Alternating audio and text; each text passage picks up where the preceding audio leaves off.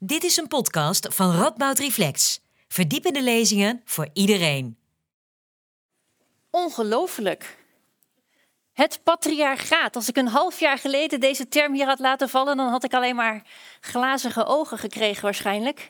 En nu zijn jullie hier allemaal helemaal vrijwillig gekomen op een avond over het patriarchaat. Nou, er is veel te zeggen over eh, Barbie.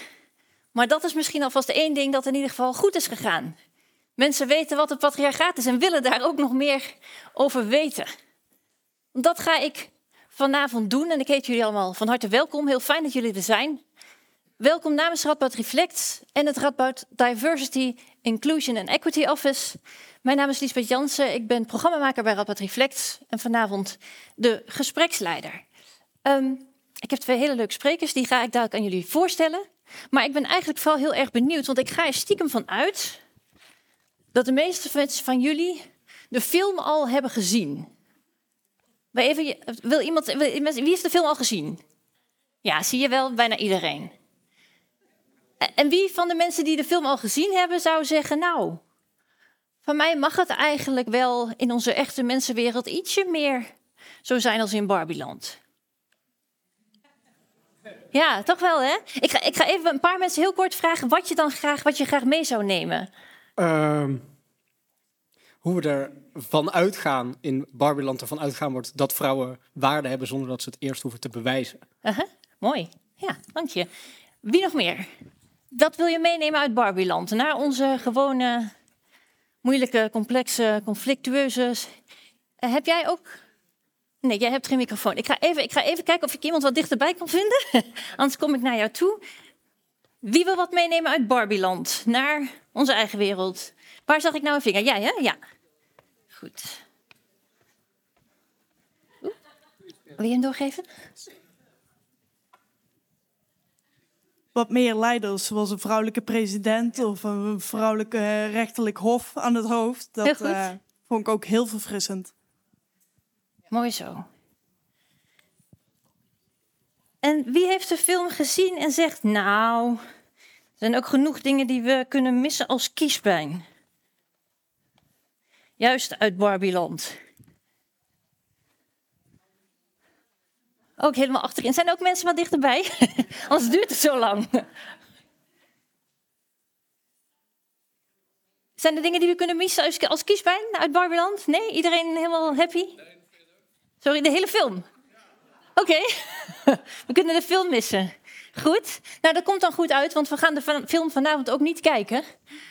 We gaan het er wel over hebben, dus als je de film nog niet hebt gezien, dan uh, geef ik hierbij alvast een soort spoiler alert, want we gaan geen dingen uh, verzwijgen of we gaan het gewoon van begin tot einde over de film hebben, want er is nogal wat over te zeggen. Barbie werd overal als een soort feministisch manifest neergezet. Maar tegelijkertijd kwam er natuurlijk ook meteen kritiek op. Want ja, is het dat eigenlijk wel? Met een soort overbodige ken, met een soort roze feminisme. Wat moeten we daarvan denken? Um, en wat zegt Barbie en ook het, het dat daarna ontstaat. Wat zegt deze film eigenlijk over de huidige man-vrouw verhoudingen? Daarover ga je dadelijk meer horen van onze twee sprekers. Marloes Hulske is uh, genderhistorica aan de Radboud Universiteit. Ze doet onderzoek naar inclusie en diversiteit en feminisme eh, binnen het onderwijs. En Nick Linders, waar ben je? Daar ben je. um, Nick Linders is politicoloog, ook aan de Radboud Universiteit. En hij doet onderzoek naar het concept van mannelijkheid binnen het denken van politiek radicaal rechts. De opzet van de avond is vrij simpel. Marloes en Nick geven dadelijk allebei een korte lezing van 20 minuten. Daarna gaan ze met elkaar in gesprek onder leiding van mijzelf. Uh, en natuurlijk is er ook tijd voor jullie eigen vragen. Ik wens jullie een hele fijne avond. Uh, jullie horen vast allerlei mooie dingen. Ik geef nu graag het woord aan Marloes Hulske.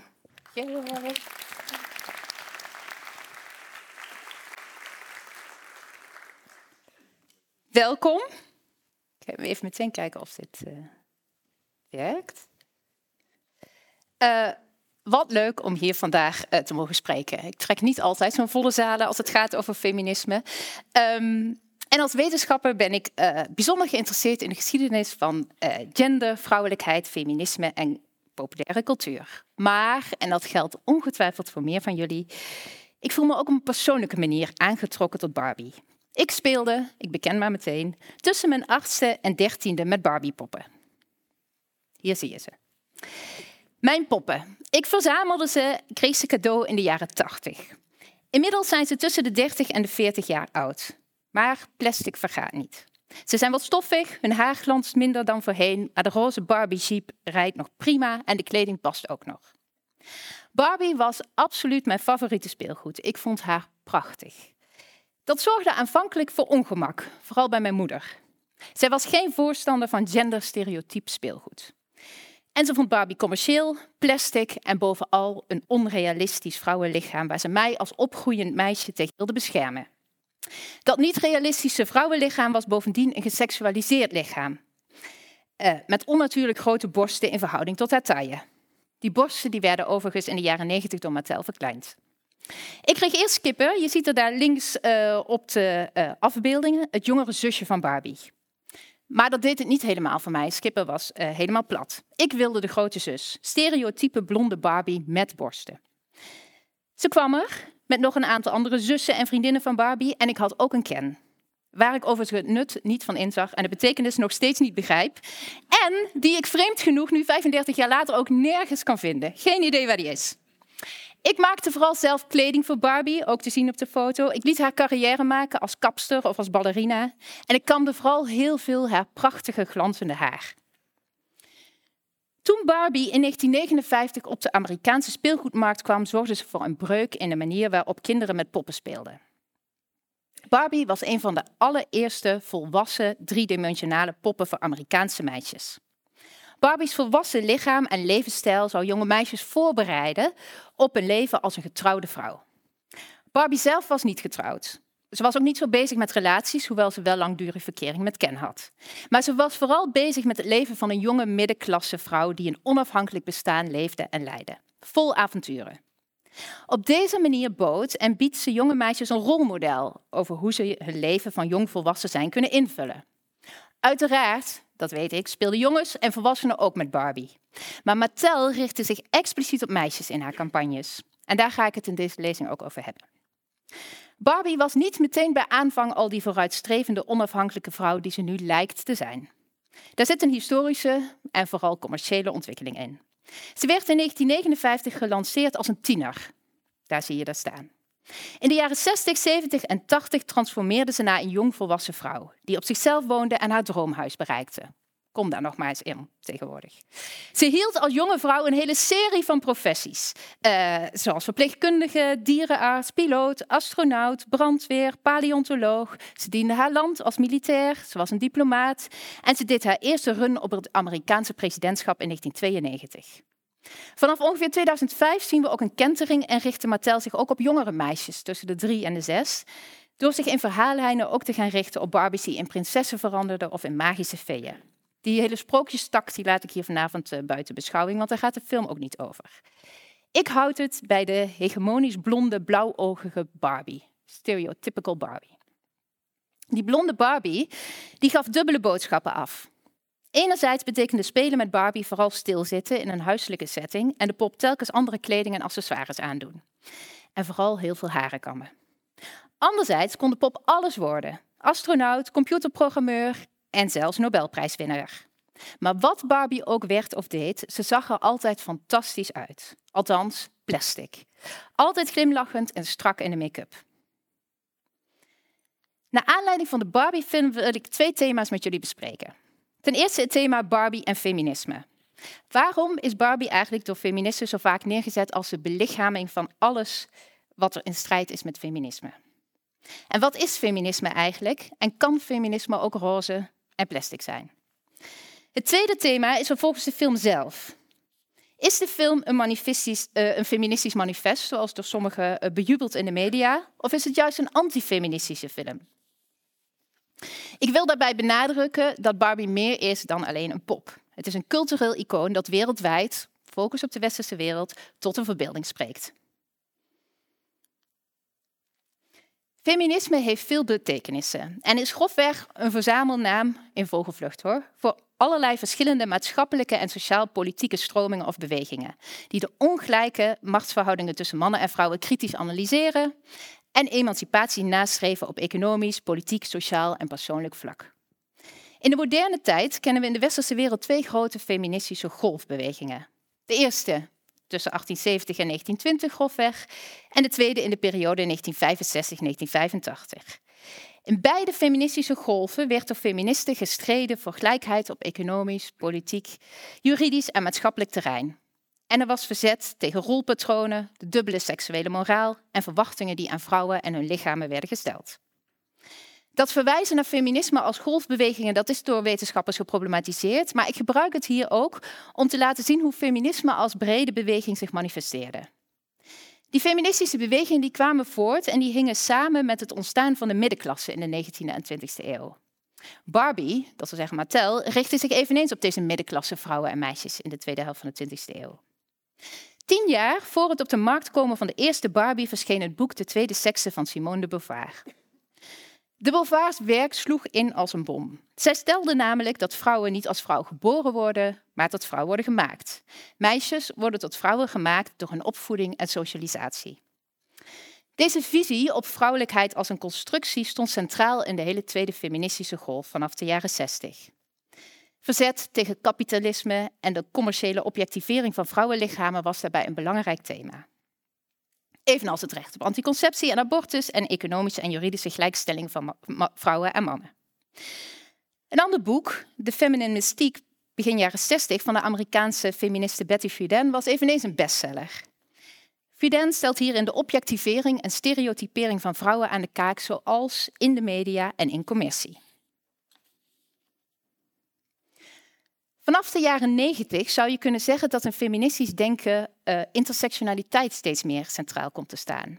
De idee dat vrouwen niet enkel onderdrukt worden op basis van hun sekse of gender, maar evenzeer op basis van hun nationaliteit, etniciteit, religie, klasse, leeftijd, seksuele oriëntatie, etc. Dat intersectioneel feminisme werd het voor het eerst getheoretiseerd door de Amerikaanse uh, hoogleraar recht uh, Kimberly Crenshaw. Daarnaast komt er ook in de jaren 90 onder invloed van queer theory steeds meer ruimte voor de kritiek op het binaire onderscheid tussen man en vrouw. Judith Butler is ook op dit moment nog zeer invloedrijk in het denken over gender door de introductie van het begrip gender performativity. In het Nederlands genderperformativiteit bouwt voort eigenlijk op het idee van Simone de Beauvoir dat gender geen natuurlijk gegeven is. Het wordt geconstrueerd en voortdurend geperformed uitgevoerd. En bij verschillende genderrollen horen, horen verschillende gedragingen en handelingen. Gender komt tot stand in wat je doet.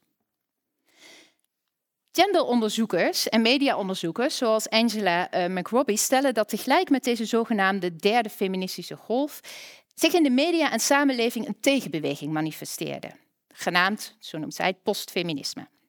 Die periode van postfeminisme in de jaren 90 en ook de eerste decennia van de 21ste eeuw kenmerkt zich door de gedachte dat de feministische eisen uit de jaren 70 en 80 inmiddels zijn bereikt. Feminisme is niet langer noodzakelijk. Er zijn gelijke kansen, er zijn gelijke lonen, er is autonomie. Het zijn dan ook niet structuren die verantwoordelijk zijn voor ongelijke situaties waarin vrouwen en meisjes zich kunnen bevinden, maar het zijn individuen. In dit postfeministische tijdperk ligt de nadruk op een neoliberale viering van autonomie, individualisme en consumentisme. En dat postfeminisme gaat volgens McRobbie hand in hand met een beweging van jonge vrouwen die juist vrouwelijkheid als macht zien en expliciet inzetten. Girl power of lipstick feminisme of meer denigrerend bimbo-feminisme. Deze beweging kenmerkt zich door jonge vrouwen die zich als hypervrouwelijk, sexy en individualistisch presenteren. Dit feminisme verzet zich tegen het veronderstelde negatieve imago van vrouwelijkheid dat door de tweede feministische golf uh, gecreëerd zou zijn. Zij claimen vrouwelijkheid terug door het letterlijk dragen van make-up en sexy kleding te beschouwen als een feministisch statement en als empowering. In dat opzicht is Barbie het toppunt van een feministische vrouw. De kritiek op dat lipstick-feminisme is dat deze visie op vrouwelijkheid en feminisme vrouwen objectiveert. En daarnaast wordt feminisme volgens de kritiek alleen gezien als een individueel project. Bevrijding kan bereikt worden door individueel succes in leven en werk en door het nastreven en consumeren van producten. Feminisme en Barbie zijn dus geen match made in heaven, zou ik willen zeggen. Toen Barbie in de jaren 50 op de markt kwam, was er vrijwel meteen kritiek op haar lichaam en verschijning. Feministische wetenschappers vanuit verschillende disciplines zagen de pop in de jaren 60 en 70 vooral als een gevaar. Barbie staat voor vaststaande genderrollen, heteroseksuele normen en consumentisme. En door te spelen met de pop worden die strikte schoonheidsidealen en rolpatronen opgelegd aan jonge en kwetsbare meisjes. Precies waar mijn moeder bang voor was. Bovendien geven de poppen een heel erg beperkte definitie van hoe vrouwen eruit zien. Ze zijn dun, wit, gezond en rijk. De Barbie-idealen zijn gebaseerd op het kopen van kleding, make-up en luxe, luxegoederen. Barbie reflecteert bij uitstek de male gaze. Ze ziet eruit als een mannelijke heteroseksuele fantasie. Verpakt als een autonoom succesvol zelf, dat dan weer wel. Daarnaast is er veel geuite kritiek op uh, Barbie dat de diversiteit er wel is, bijvoorbeeld in de huidskleur van Barbie, maar dat Barbie-poppen er toch allemaal precies hetzelfde uitzien. En de hoofdpersoon is altijd wit, slank en blond. Barbie biedt meisjes weliswaar een blik op een toekomst met een carrière voorbij aan het moederschap. Dat wordt in de film ook duidelijk gepropageerd. En dit in contrast met traditionele poppen. Die toekomst is echter wel van hele korte duur. Want die onafhankelijkheid en vrijheid die komen onder druk te staan door een huwelijk en door moederschap. Barbie geeft daarmee, zo is de kritiek, een onrealistisch toekomstbeeld voor meisjes waarin het lijkt of ze alles kunnen worden wat ze uh, willen zijn. Maar de realiteit is toch anders. Die feministische kritiek op Barbie die gaat vaak, naar mijn mening, voorbij aan de agency van degene die met de poppen spelen. Barbie, net als de Barbie-film, krijgt ook betekenis door hoe mensen interacteren met haar en op haar reageren. Uit onderzoek blijkt dat spelen met Barbie niet automatisch betekent dat de uh, uh, dominante culturele betekenis van Barbie ook vervolgens wordt uh, vertegenwoordigd, erkend en overgenomen. Dus, dan nu naar de film. Um, breekt Barbie met de Barbie-film met de tradities en stereotypen rond Barbie en kunnen we de film duiden als feministisch? Dat vroeg ik me af. Ik ga geen zure recensie geven over Barbie. Niet omdat ik vind dat dat niet mag, want ik vind dat dat best wel mag. Uh, maar vooral omdat de film zo enorm uh, resoneert bij heel veel mensen. En daar start ook mijn fascinatie. Wat is het? Waarom is die film zo grappig en spreekt hij zo tot de verbeelding? En wordt hij door de een gezien als het toppunt van feminisme en door de ander als antifeministisch? Wat gebeurt daar? Ik denk dat het komt omdat de film uh, en de pop uh, zelf uh, dat ze allebei hele paradoxale boodschappen over vrouwelijkheid en feminisme uitzenden. Het is heel veel tegelijk. Het is een combinatie van tweede en derde golf feminisme argumenten en postfeminisme en lipstickfeminisme. Waardoor ik vol vertwijfeling de bioscoop uitliep. Ik dacht, wat heb ik hier nu eigenlijk gezien? Ik concludeer, of ik ga jullie eigenlijk meenemen in een aantal van die paradoxale of tegenstrijdige boodschappen uh, uit de film. En ik concludeer daarbij dat de film enerzijds een aanklacht is tegen lipstick- en postfeminisme van de afgelopen decennia en tegelijkertijd de ultieme belichaming daarvan. Dat postfeminisme geeft, zoals ook eerder gesteld in uh, media en cultuur, een boodschap af van feminisme als een gestreden strijd. We leven in een feministische samenleving waarin gelijkheid tussen de seksen in een moderne, westerse, kapitalistische samenleving worden gevierd. De Barbie-film confronteert ons keihard met het tegendeel. De film presenteert een klassiek verhaal over strijd tussen de seksen, matriarchaat versus patriarchaat. Liesbeth zei het net al. De echte wereld wordt gekenmerkt door mannen die vrouwen onderdrukken. Niet op individuele basis, maar structureel en op alle terreinen. En daar is een naam voor, en die naam wordt niet geschuwd: patriarchaat. Die visie op de samenleving, dat is een regelrechte verwijzing naar het tweede golffeminisme uit de jaren 70 en 80. De echte wereld in de film die staat in, groot contrast met de Barbie-wereld waarin dat matriarchaat is. En dat zet je als kijker toch aan het denken. Waar is dit misgegaan? De, de film springt voortdurend tussen die twee werelden. Barbieland, waar vrouwelijkheid gevierd wordt en domineert, en de echte wereld waar mannen de baas zijn.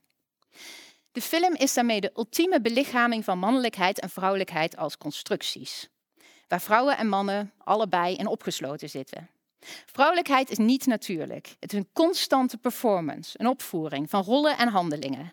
De Barbies en de Kens voeren voortdurend hun mannelijke en vrouwelijke rollen op. Heel erg in lijn met de Beauvoir en met Butler. Aan de hand van een moeder en een dochter worden in de Barbie-film de onrealistische eisen die aan moeders en vrouwen worden gesteld op het gebied van uiterlijk, carrière en rolverdeling geproblematiseerd. De boodschap daarbij is: het is onmogelijk om een vrouw te zijn in deze tijd, omdat aan vrouwen onmogelijke eisen worden gesteld. Je zou kunnen zeggen dat ook dit een hele klassieke feministische boodschap is. Waarbij ik wel meteen de kanttekening wil maken dat de vrouwen die worden aangesproken door de film en in de film toch vooral welvarende, witte, cisgender, heteroseksuele middenklasse vrouwen zijn. Kleur en etniciteit worden niet bevraagd, terwijl de actrice die de moeder speelt uh, een vrouw van kleur is. Er is geen enkele reflectie op intersectionaliteit in de film. Tot zover Barbie als een feministisch manifest. Maar hoe zit het nou met die kritiek op de film als een anti-feministisch kapitalistisch vertoog? Is die Barbie-film een vorm van postfeminisme of lipstickfeminisme? Jazeker, zou ik ook willen zeggen. Barbie en haar vriendinnen die worden gepresenteerd als assertieve, fysiek capabele, intelligente, innovatieve, strategische denkers die onafhankelijk zijn in de context van een meisjes- en vrouwenwereld. Barbies zijn succesvol in rollen die meestal zijn voorbehouden aan mannen. Schoonheid en consumeren staat centraal. En hoewel Mattel dus diversiteit wil laten zien door een groot scala aan allerlei verschillende Barbies te tonen, staat de blonde Barbie duidelijk bovenaan de hiërarchie. Alle vrouwen zijn hetzelfde en tegelijkertijd zijn ze hyper-individueel. Barbie is in de film een supervrouwelijke held in de afwezigheid van competente mannen. In het matriarchaat bestaan geen mannen die een factor van belang zijn. De enige Barbie die zichtbaar afwijkt van dit patroon is gekke Barbie. Die zelfgemaakte kleding draagt, haar haar heeft geknipt in een kort pittig kapsel. Maar die afwijkende schoonheid die wordt niet gewaardeerd in Barbieland. Integendeel, die gekke Barbie, weird Barbie, wordt in een hoekje van Barbieland geplaatst. En dat ze uiteindelijk een sleutelrol speelt in het verhaal is oké, maar haar uiterlijk blijft als afwijkend geproblematiseerd worden. In de echte wereld lijken competente mannen trouwens ook te ontbreken. Kijk naar de boardroom van Mattel. Maar ook hier wordt het patriarchaat niet ter discussie gesteld. Er wordt kritiek gegeven op patriarchaat en op mannelijk privilege, maar er wordt geen alternatief geboden. Er is eigenlijk helemaal geen ruimte voor geschiedenis in de film. Seksen en patriarchaat worden als vanzelfsprekend en onveranderlijk gebracht. Ze hoeven geen uitleg en ze hoeven geen verklaring. De Barbie-film laat twee werelden zien waarin beide werelden, zowel de echte als de fantasiewereld, traditionele beelden van vrouwelijkheid worden gepropageerd en gevierd. Barbie is sterk en ze is succesvol in werelden waar seksisme en genderdiscriminatie wijdverspreid zijn. Maar ze overwint dit vanuit haar vrouwelijke kracht. Dat is een hyper-individueel proces. Barbie kiest er zelfs uiteindelijk voor om mens te worden. Ze behaalt persoonlijke overwinningen, maar de grote wereld blijft onverantwoord. Ze voegt zich naadloos in die echte wereld, met voor haar als toppunt van menselijke vrouwelijkheid een vagina en een bezoek aan een gynaecoloog. Je verlaat na anderhalf uur de bioscoop in de wetenschap dat de wereld niet fundamenteel veranderd is. En genderrollen weliswaar kunnen omdraaien in een fantasiewereld, maar niet in de realiteit. Dat houdt de boodschap luchtig en misschien ook wel makkelijk verteerbaar voor een breder publiek. Maar soms zijn het niet alleen de boodschappen in de film, maar ook de film en de makers zelf die een feministische of postfeministisch statement kunnen maken. Door bijvoorbeeld met de film vrouwelijk filmmakerschap te propageren en een miljard te verdienen. Angela McRobbie, de genderonderzoeker, zou wellicht zeggen dat, de ultieme manifestatie, uh, uh, dat dit de ultieme manifestatie is van girl power in een postfeministische tijd. Commercieel en financieel individueel succes, zowel voor uh, Margot Robbie als voor Greta uh, Gerwig, als het ogenschijnlijk ultieme bewijs van een gelijke samenleving waarin alle mannen en vrouwen dezelfde kansen hebben. Ik sluit graag af met Jip van der Toorn in de Volkskrant, die de Barbie-film en de betekenis daarvan in een treffende tekening samenvat. Dat uh, is een heel abrupt einde, maar wel het einde.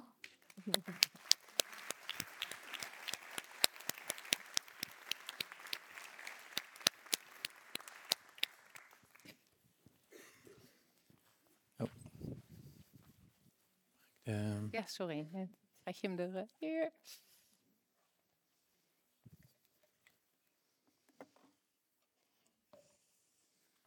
Zo, hallo. Ja,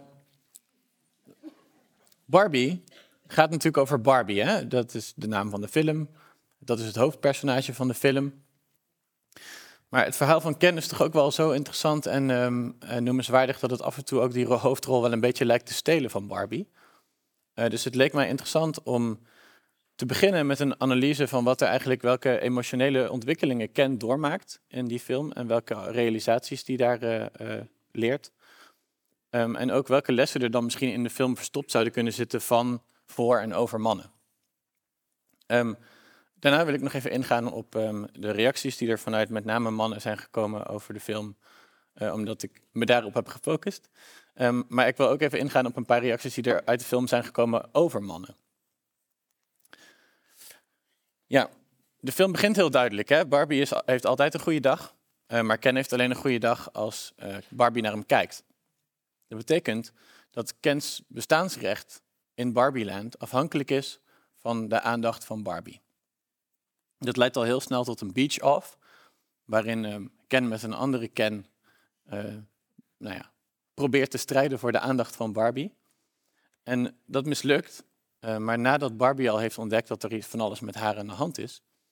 En uit de context lees ik hier heel erg af dat Kens falen in deze situatie wordt heel erg afgeschetst als eigenlijk niet zijn eigen schuld, maar dat komt omdat er iets mis is in Barbieland.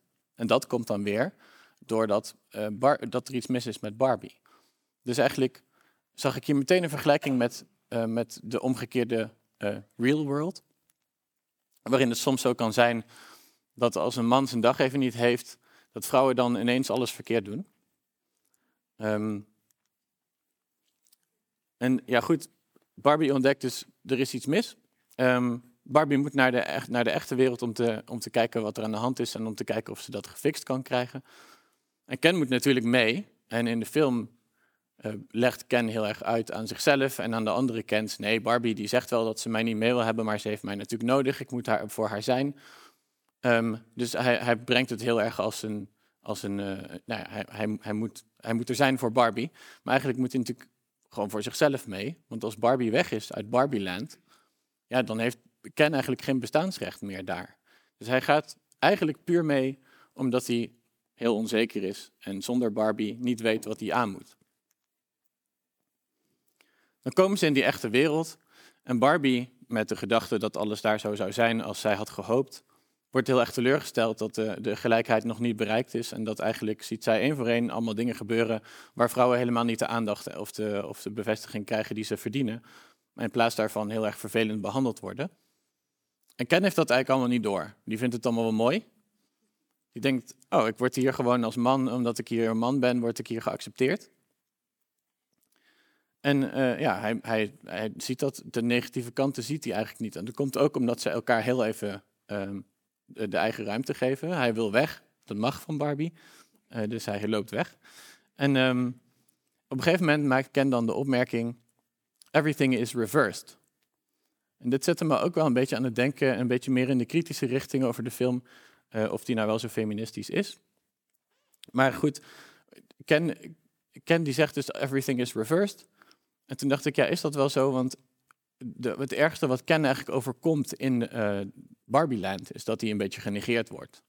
Hij heeft niet zoveel in te brengen, maar als Barbie even toe naar hem kijkt, dan is het toppie, zeg maar.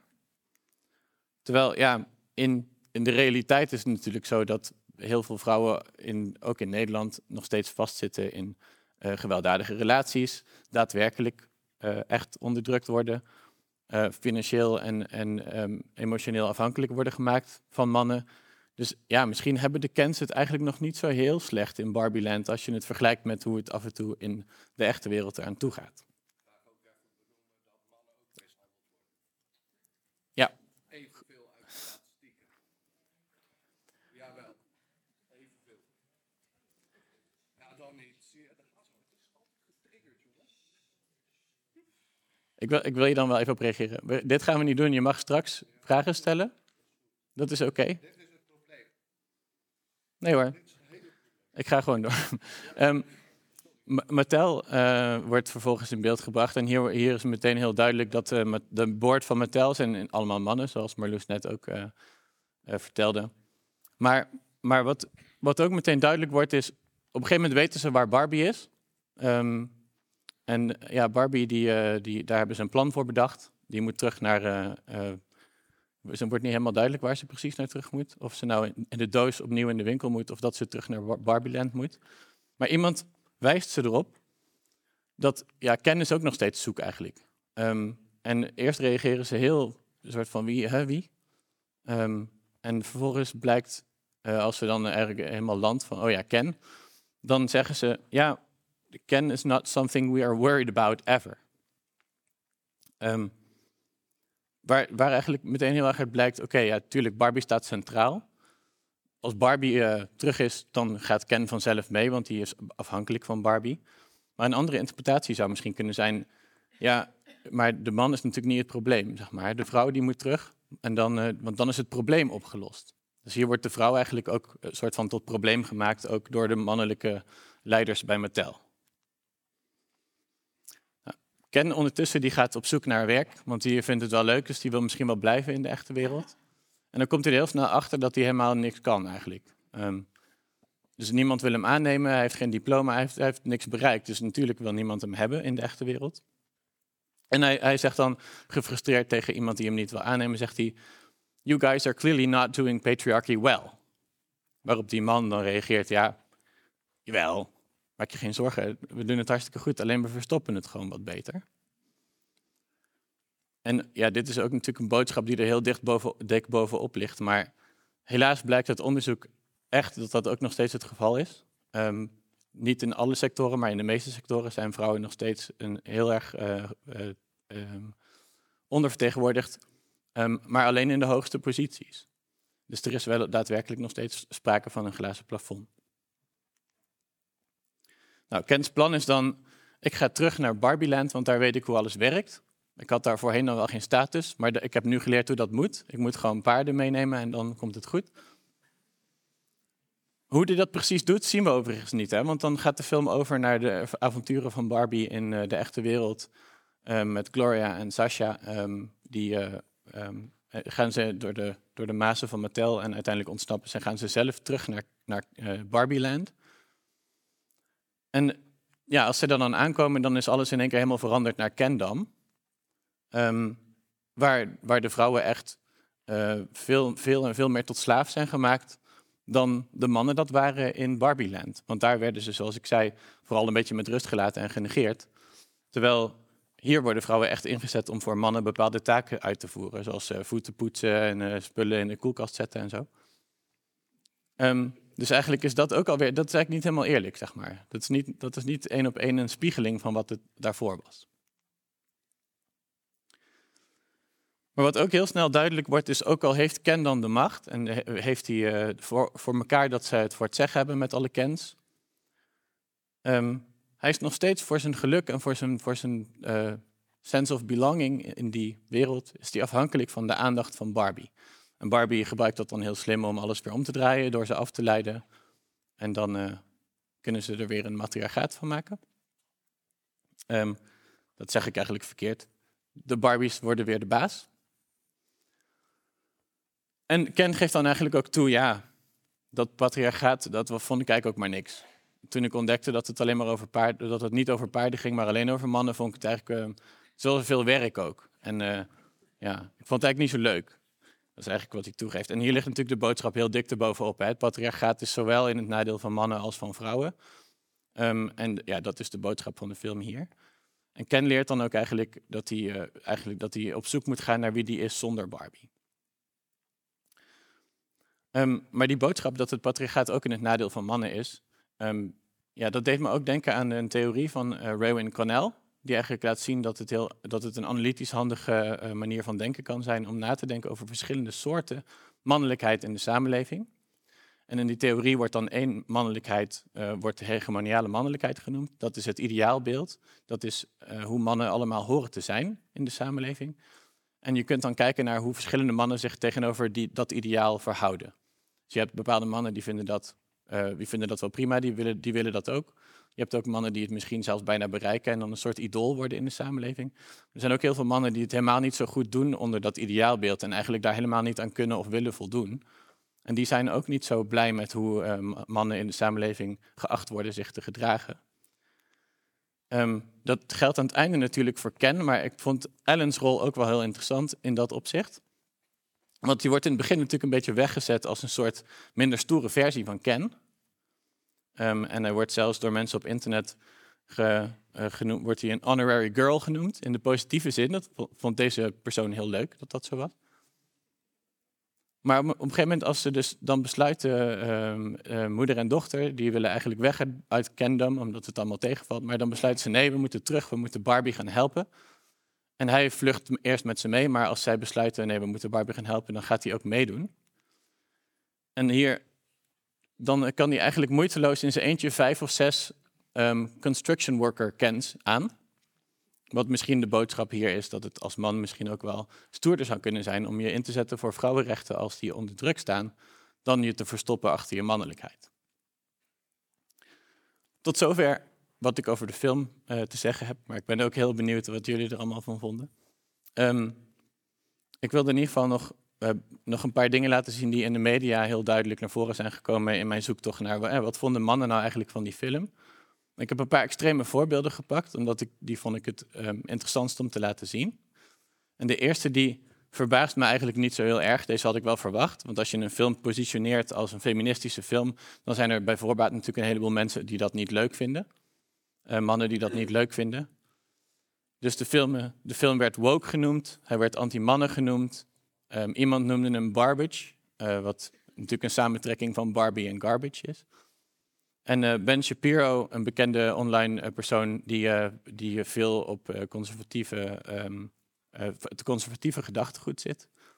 Um, en, en vaak daar relatief radicaal in zichzelf uit. Die zet zelfs een Barbie in de fik.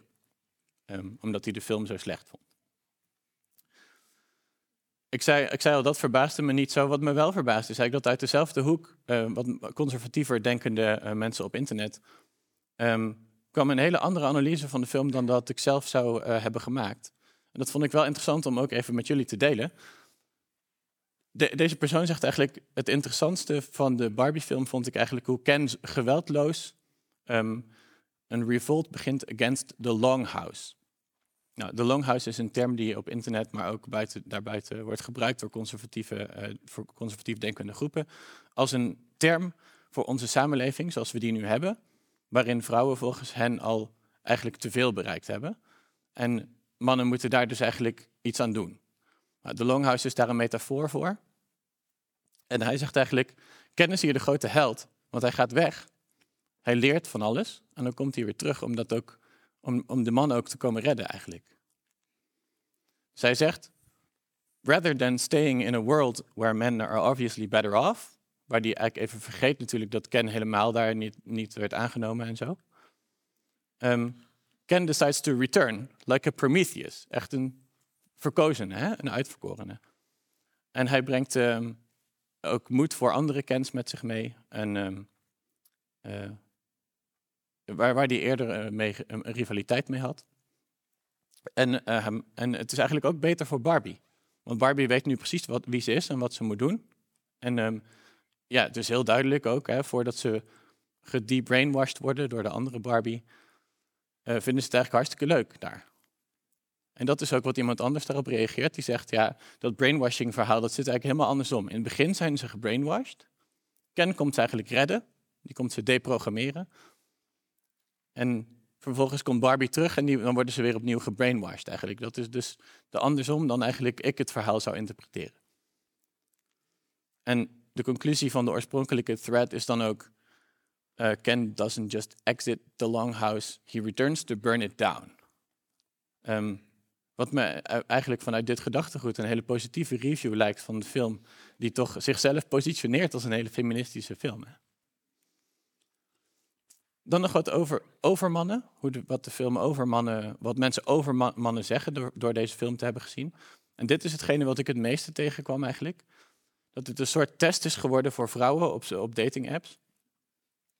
Um, vrouwen vragen dan aan mannen, hè, heb je de film gezien? Wat vond je ervan? Wil je met mij die film kijken? En afhankelijk van de reactie die zij daarop geven, worden ze bij voorbaat al afgewezen, zeg maar. Um, Het leidt er ook toe dat mensen hun relatie in twijfel gaan trekken, omdat de reactie van hun vriend een beetje tegenviel op de film.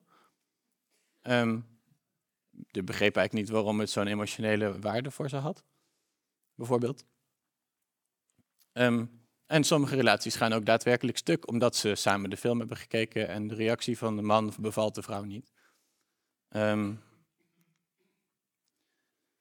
en een bekende artiest, uh, For Lives, zei hierover online. Apparently, the Barbie movie is triggering people in toxic relationships to get out of them. Forget an Oscar. Barbie should win a Nobel Prize for this public service. Om even het hele spectrum van de interpretaties van die film op een rijtje te zetten. Um, er zitten natuurlijk heel veel stappen tussen. En daar wil ik het eigenlijk voor nu uh, wil ik daar eindigen. Ik vond het zelf een hele interessante film. Met name omdat ik niet zo goed weet wat ik er nou van moet vinden, zoals eigenlijk uh, Marloes ook al zei. Um, ik denk dat de film heel veel context toevoegt aan Ken. Dat is één ding. En dat heb ik ook geprobeerd te laten zien, denk ik.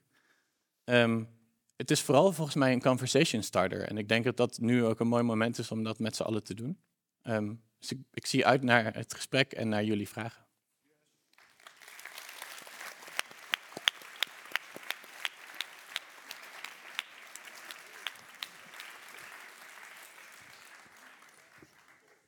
Ja, dankjewel Nick en Marloes. Dat waren twee, uh, twee mooie lezingen. Twee hele verschillende invalshoeken, dat is ook leuk. Ik wil eigenlijk even beginnen, Marloes, met... Ik vond jouw eerste foto's zo leuk met je oude Barbies. en dat je ze blijkbaar ook nog hebt en ze bewaart en zo. Ja, mijn moeder bewaart alles. Ja. Oh, jouw moeder bewaart alles, oké. dat is dan helder. Ik dacht, nu heb je die film gezien. Het is, uh, nou, een poosje geleden dat je met die Barbies gespeeld hebt. Heb je de film gezien? Is er iets wat je herkende? Of van je zegt, oh ja, nu ik, nu ik die film zie, dan denk ik, oh zo deed ik dat ook. Of ik, ik identificeer me heel erg met die rol in de film. Nou, wat ik ook heel, ik denk ook een succes van de film is, is dat de film zo ontzettend mooi gemaakt is. Mhm. Dus je komt als publiek, ik zag dat niet alleen bij mezelf, maar ook bij mensen om me heen. Ik had ook diezelfde glaasjes waar Barbie uit dronk en ik had ook die kapsalon. Dus het, waren, het was echt een soort uh, uh, ja, herinneringen die teruggingen. Uh, gingen. Um, en ik had het een beetje weggestopt, Barbie. Ik had het natuurlijk ook wel als genderhistoricus eerder geproblematiseerd dat ik daar zo idolaat van uh, was als kind. Um, en ik dacht ook van ja, um, nou, ik identificeerde me misschien ook een beetje met de film maken. Toen dacht ik, oh, zou het voor haar, zou zij ook met Barbies gespeeld hebben? En het zou het een teleurstelling geweest zijn erachter te komen dat uh, de toekomst niet zo vrouwelijk is als je wellicht verwacht als je met Barbie speelt. Uh, uh, dat ja, je... dat, dat zei je in je lezing ook. Maar is dat zo? Want ik bedoel, je zei zelf al, hey, mensen spelen met Barbies, maar wel in een bepaalde context. Dus inderdaad, Barbie kan alles zijn, astronaut, ja. Nobelprijswinnaar enzovoort. Maar zou het echt zijn dat door het met Barbies te spelen, dat je denkt dat je daardoor in een soort vacuüm le leeft en niet meer nou, nee, dat denk ik. Nee, je ziet ook dat je moeder gewoon je moeder Precies, thuis is. er waren of, andere of, dingen. Maar ik, ja. vond het, ik vond dat roze wel heel erg mooi. En Ja. alles wat daar. En ook het Ja. consumeren, eerlijk gezegd. Ja, Ja. ik ken. Ja, Dat eh, is- vond ik ook niet problematisch toen ik Nee, eh, tien nee, was. Nee. nee, nee. Nee. nee. ik had, jij, had jij ook Barbies? Nee. Nee. Wat, wat, wat speelde jij mee? Eh, computers. Computers? Ja? Ja. Oké. En eh, daarvoor, ik had wel ooit een Action Man pop, Uh-huh. Maar daar deed ik eigenlijk nooit iets mee. Nee. Eh, Die, eh, nee, ik ging veel buiten spelen en, eh, en gamen. Ja. En, en vond je iets van Barbie toen? Ja, mijn zus had Barbie. Uh-huh. Ehm, en die, als ik het me goed herinner, deed ze er bij Vlagen wat meer mee. En, ehm, en eigenlijk ook heel vaak niet zoveel. Het Ja. kwam, een kwam en ging een beetje. Eh, maar ik had eigenlijk niet per se een mening of Nee, nee, oké. visie. Nee. Nee, mijn, ik heb een dochter en een zoon en die spelen dan voor als ze samen spelen met Barbie, dan worden er vooral Barbies uit het raam gehesen en zo. En dan worden er rare dingen gebeuren er dan mee. Dus dat is wel grappig. Maar jullie hadden gewoon je eigen. Jij speelde niet ook met de Barbies van je zus. Ja, misschien wel, nu je het zo zegt eigenlijk. Ja. Maar ik kan me niet per se herinneren wat ik, dat ik, Nee. wat ik daarvan vond. Of ja, hoe dat precies Dat ging. maakt niet uit. Ja. Jullie hebben het allebei best wel eh, vraagtekens gezet bij het feit dat dit wordt gepropageerd als een feministische film. Toch is het heel erg zo, nou ja, in de markt gezet uiteraard door Mattel, maar ook, ook wel in de Nederlandse eh, eh, bladen zo overgenomen. Hè. Vol- Vol- Volkskrant heeft het ge- neergezet als een, he- het manifest, feministisch manifest. Wat is het dan dat mensen daadwerkelijk toch denken, oh ja, heel goed, dit gaat over vrouwenrechten of over vrouwenemancipatie? Nou ja, ik vond het noemen van het woord patriarchaat. Ja, Mhm. ik maak daar meestal niet eh, de blitz mee op feestjes. Maar eh, hier kan het. En dat, dat vond ik dan toch wel weer. eh, ja, het is niet nieuw, maar het was wel weer fris. Omdat er zo'n duidelijk naar die, die jaren 70 en 80 verwezen wordt. Ja.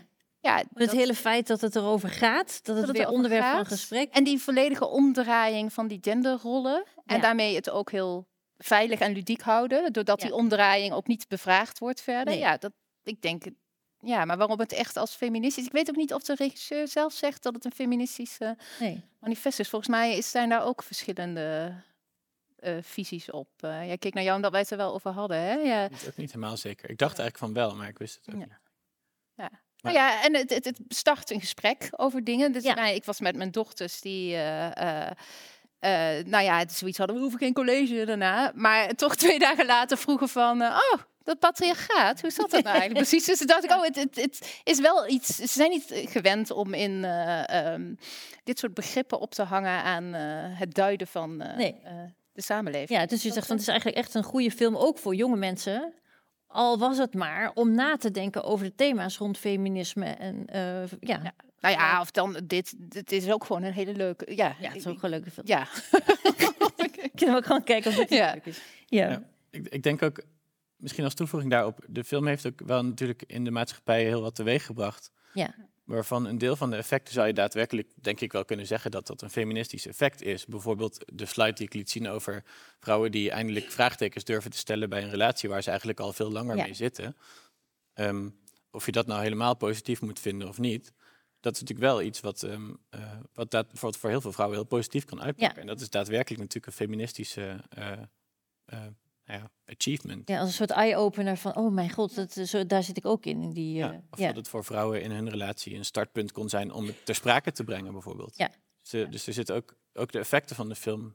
Ja. Zou ik mee willen nemen in ja, Ja. klassificeren van de film om, dan Ja. wel niet feministisch. te Ja, en ook de discussie daarover, hè, de in- en uitsluiting, wie horen er nu wel bij, wie Mhm. horen er niet bij. En dat dat, dat debat gevoerd wordt, dat is, eh, eh, Ja. Nou ja, zich in een postfeministisch tijdperk wel weer eh, Ja, winst. ja, precies. Ik wil even gaan kijken naar een aantal rollen in die film.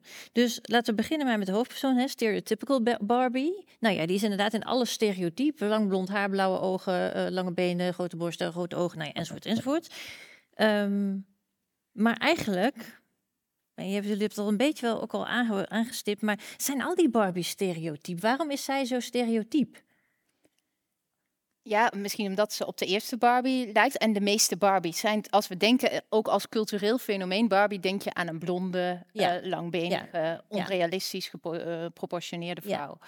Eh, en niet aan een eh andersoortige Barbie. eh. dus ik Nee, ja. denk dat het ook, ik weet het niet hoor, maar ik vermoed ook Ja. dat daar de meeste van verkocht worden. Nou, mijn eigen Barbies eh, waren bijna allemaal blond en Ja. eh, blauwoogig. Dus eh, Ja, ja. Zou, zou je iets kunnen zeggen over wanneer iets eigenlijk überhaupt een stereotype doorbreekt? Ja, dat is een moeilijke vraag. Ik denk, wat mij bijvoorbeeld opviel aan die film is dat ehm, het stereotype lijkt doorbroken te worden op het moment dat zij bijvoorbeeld haar, haar eh, voeten gaan omlaag. Oh ja. hè? Ja, En ik dacht daar meteen aan, ja, de geschiedenis van de hak. Het is oorspronkelijk hebben vrouwen het eh, van mannen overgenomen om zichzelf eh, op gelijke voet te stellen van vrouwen in, in van, van mannen. Maar uiteindelijk de, de, de, re- de retour in de mode, de moderne vorm van de hoge hak, volgens mij is die niet zo heel feministisch. Ehm, dus ik, ik vond dat een interessante keuze en cellulitis ook. Maar wacht even, want je Volgens mij vooral gelijke, voor vo- mannen. op gelijke voet stellen. En toen dacht ik, je bedoelt dat eh, figuurlijk, maar je bedoelt nu letterlijk van vrouwen dragen geen hakken meer. We gaan hetzelfde soort schoenen dragen als Nee, mannen. andersom. Oh. Mannen, mannen Ja. hadden hakken eh, bedacht Voor vrouwen. om zich, Ja. om, om, Oh, nee, voor waar? zichzelf. Oh, om. Ja, Ah, om, ja, om, groter eh, te zijn. om groter te zijn. En vrouwen gingen dat op een gegeven moment dan ook doen. Ja. En, eh, en, en, maar maar de, de, de moderne manier is weer geïntroduceerd, volgens mij, Ja, door mannen als een soort. ehm, om, om vrouwelijke vormen te accentueren wanneer Ja. ze staan. Ja. En, en, maar wat ik al interessant en cellulitis wordt benoemd als een probleem. Ook, ja, inderdaad. Dus ik vroeg me af, ja, be- be- doorbreekt dat een stereotype? Of is dat nog steeds de male gaze die hier geproblematiseerd wordt door Barbie? Ja. Ehm, Ja. Als Ja. een feministisch statement. Dus, daar, dus wanneer, wanneer iets dan doorbrook, door een stereotype doorbreekt, ja, ik vond dit stereotype doorbrekend, maar dan misschien de andere kant op, zeg maar. Ja, En jij? over het Ja, en ik dacht, dat vond ik met die, die gekke Barbie toch wel het meest problematische daarin. Dat dat, dat wordt niet geaccepteerd. Terwijl je ook Mhm. kunt denken, nou ja, de- die Barbie-pop wordt... Ik deed dat ook. Ik maakte ook kleding voor mijn Barbie en eh, knipte haar haar. Ja. En dan denk ik, oh ja, dat zou je ook als een soort eh, toppunt van eh, inleving kunnen zien. Maar nee, dat wordt geproblematiseerd en die wordt weggezet. En eh, ehm, Ja, nou, Dus het alles blijft- ik al die Barbies Barbie, dat is wordt gezegd, dat heeft zij niet zelf gedaan. Nee. Iemand, een van de Ja. kinderen, want die Barbies worden dan vertegenwoordigd door iemand in de echte wereld die met ze speelt. En iemand heeft die, die Ja. Barbie de haren afgeknipt Ja. en daardoor ziet ze er nu zo uit. Het Ja. is niet alsof ze zelf ervoor gekozen heeft om er anders te willen uitzien. Nee, maar goed, het wordt al- alles wat afwijkend is, wat Ja. wordt eh, niet ge, ehm, eh, wordt weggestopt in Barbieland. Ja. Ja, maar, ik, ik, ja, maar, maar eh, is het, heeft het voor jou ook nog iets te maken dus met het feit dat ze dat niet zelf, daar zelf voor heeft gekozen en dus de gevolgen draagt, maar dat het feitelijk Oh. ook een soort, ja, het is haar op, aangedaan of zoiets? Nou, zo had ik het, omdat juist ook de hele tijd gezocht wordt naar die, die, ja, die meisjes die ermee spelen, zijn ook, Ja. eh, zijn ook actoren in het geheel. Ja. Zo, zo diep had ik niet. nee, je had ik er niet over nagedacht. Ehm, en, en wat mij ook opviel bij Weird Barbie, misschien heb je het ook gezien, dat ze zeg maar in helemaal in het begin is ze echt, nou, is ze echt weird, maar ik bedoel dan wordt er en dan zit er ook nog iemand heeft op haar gezicht getekend en zo. En als ze weer terugkomen en ze een soort van wordt geïntegreerd in, in Ja. het nieuwe Barbieland, dan is dat, dan is ze al Ja, norm, Dan normaler. al- ja. Ja, dan is ze al meer, zeg maar, lijkt ze alweer meer op stereotypical Barbie dan, eh, dan daarvoor. Ja. Is dat iets wat we ook in de, in de echte mensenwereld zien? Hoe, ja, hoe, gaan hoe ga, mensen die, die op de een of andere manier afwijkend zijn, verwachten we toch nog steeds eigenlijk, on- ondanks onze roep om hè, diversiteit en inclusie, dat mensen zich toch maar vooral aanpassen? Ja, ik weet ook niet of Mattel zo om diversiteit en inclusie, Hm. eh, die willen poppen verkopen. Ja. En die eh, eh, poppen die lijken, die zien er op een bepaalde manier uit. En ik denk dat dat van het begin af aan heel problematisch wordt gevonden wel aan Barbie. Hm. En dat dat deels ook ja, de reden is waarom ze zo tot de verbeelding spreekt en altijd zo, zoveel oproept bij mensen. Ja. Ja, ja. Maar, eh, dat, Maar dat- zou- je zien dat, dat, dat we zeg maar in de echte wereld, dus even los van wat we van Barbie vinden, dat we van mensen die op de een of andere manier niet voldoen aan onze stereotypen, dat die zich maar moeten aanpassen? Jij zei ook iets over dat mensen in films en zo steeds meer, nou, in de loop der tijden bijvoorbeeld, dat zwarte karakters steeds witter zijn geworden, of steeds lichter in elk geval. Ja, er, zijn, er zijn een aantal bekende eh, tekenfilms die, ehm, naarmate ze succesvoller werden, bepaalde ehm, zwarte karakters steeds, steeds lichter bruin werden. Zeg. Hm. Eh, maar ik weet niet of dat hier per se een goed voorbeeld van is. Ik, denk, ik, denk wel, ik ben het denk ik wel eens met het feit dat er vaak ehm, wordt gezocht naar, naar ehm, vergelijking. Zeg maar, naar, eh, Ja, en ik denk dat dat is alle kanten op denk ik problematisch. Ik denk ook eh, verwachten dat iedereen zich aanpast aan, aan de, de feministische norm. Dan heb je nog steeds één norm. Mhm. Ik denk dat diversiteit juist goed is. Dus als men elkaar eh, meer leert accepteren voor hun, hun krachten, zeg maar. Zoals in de film uiteindelijk wordt, wordt eh, Weird Barbie wordt wel geaccepteerd, omdat Weird Barbie special powers heeft eigenlijk om Ja. iedereen weer bij elkaar te krijgen en om immuun te zijn voor die indoctrinatie van Ken. ja, Eh, dat wordt heel duidelijk als een asset ingezet. En ik denk, zo, als we zo de maatschappij wat meer inrichten uh-huh, en echt elkaar serieus nemen, Uh-huh. hoe, hoe erg we het ook oneens zijn met elkaar. ja, Dat dat heel belangrijk is. ja. Dus dat we meer naar elkaars kwaliteiten gaan kijken en niet alleen maar naar... ehm, Ja, er, is, er, is er is wilde in diversiteit juist. ja. En ik denk, en dat wordt vaak, eh, ik denk dat dat wel nog steeds heel vaak problematisch is. ja. Ehm, en, ook, en ook in, in de roep om juist meer diversiteit zit ook een soort van, iedereen moet daar dan ook hetzelfde van vinden. Mhm. En ik, denk, ik weet niet of dat de oplossing is. Nee. Voor, eh, voor de Ja. problemen die mensen ervaren. Ja, jij doet natuurlijk vooral onderzoek naar diversiteit en inclusie in het onderwijs. Kun je daar iets over zeggen, hoe daar omgegaan wordt met diversiteit? Herken je dit wat Nick zegt? Van, prachtig eh, eh, verwoord. Ik denk, eh, nou ja, dat de herkenning, dat is natuurlijk ook iets wat je, en ja, wie herkent zich in Barbie of in Ken en eh, waarom? Ja, en eh, daarmee, door zo'n duidelijke stereotype te zetten, sluit je ook altijd mensen buiten. Mhm. Eh, ja, dat vind ik wel een fascinerend. eh, dus ik kan me ook heel goed voorstellen dat mensen helemaal niks met Barbie hebben. Dat ze, ja, maar Barbie resoneert niet aan wel, niks wat ik Nee. ben of Ja. heb of wil of kan. ja. Ja. maar, maar dan zie je ook dat je in het onderwijs bijvoorbeeld, hè, we, we, we streven naar diversiteit en inclusie, maar dat misschien dat nog meer zit in een diversiteit aan opvattingen over diversiteit. Of hoe zou je dat, hoe zou dat kunnen, zeg maar? Hoe bedoel je? Nou, wa- wa- wat, wat en ik zei net van, goh, we, hebben, we, we streven naar diversiteit en inclusie, dat is heel nobel, maar vaak eh, is het dan toch een bepaald idee van diversiteit dat ergens wordt neergelegd en daar moeten mensen Ja. zich dan aan. Ja, nou ja, ik denk wat we in het onderwijs, eh, kijk even naar mijn collega's van de leraaropleiding ook eh, eh, doen, is ook het inbrengen van perspectieven en verhalen en het laten zien hoe iets Barbie, Ja, maar in Ja. mijn geval ook geschiedenisonderwijs, hoe dat ook van iedereen is en eh, hoe je daar dus eh, op verschillende manieren invulling in kan Ja. geven. En ik denk dat dat de kracht van onderwijs is. En eh, nou ja, het mooie aan Barbie, dat je dus in gesprek gaat over zo'n film en dat het iets doet, dat daar mensen op afkomen. Terwijl we allemaal ook weten, het is ergens een bijzaak, het is iets wat, het is een populaire cultuur, het is Mhm. ludiek, maar het zet je ook ergens aan het denken. ja, ja, inderdaad. En de speech, jullie hadden het daar ook al even over in je lezing. Hè? Dat is die grote die, die, toespraak die gehouden wordt door de, de moeder in de film.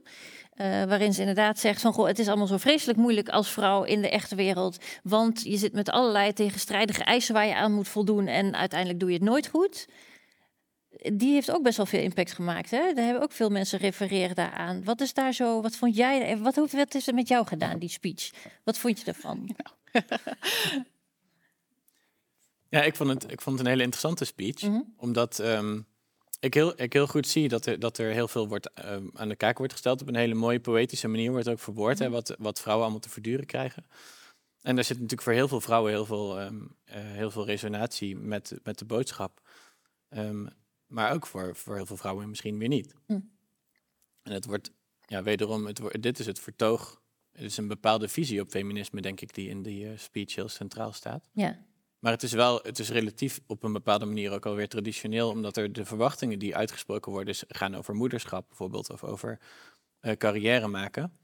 Ja, en er zijn, ook, er zijn ook vrouwen die een van de twee willen kiezen. En, ehm, nou ja, goed. En, die, en die, ja, dus wat er wel in de speech dan ook wordt benoemd is, ja, dit zijn allemaal verwachtingen die op jou geprojecteerd Ja. worden. Dus als je er een, maar één wil kiezen, is dat ook weer problematisch.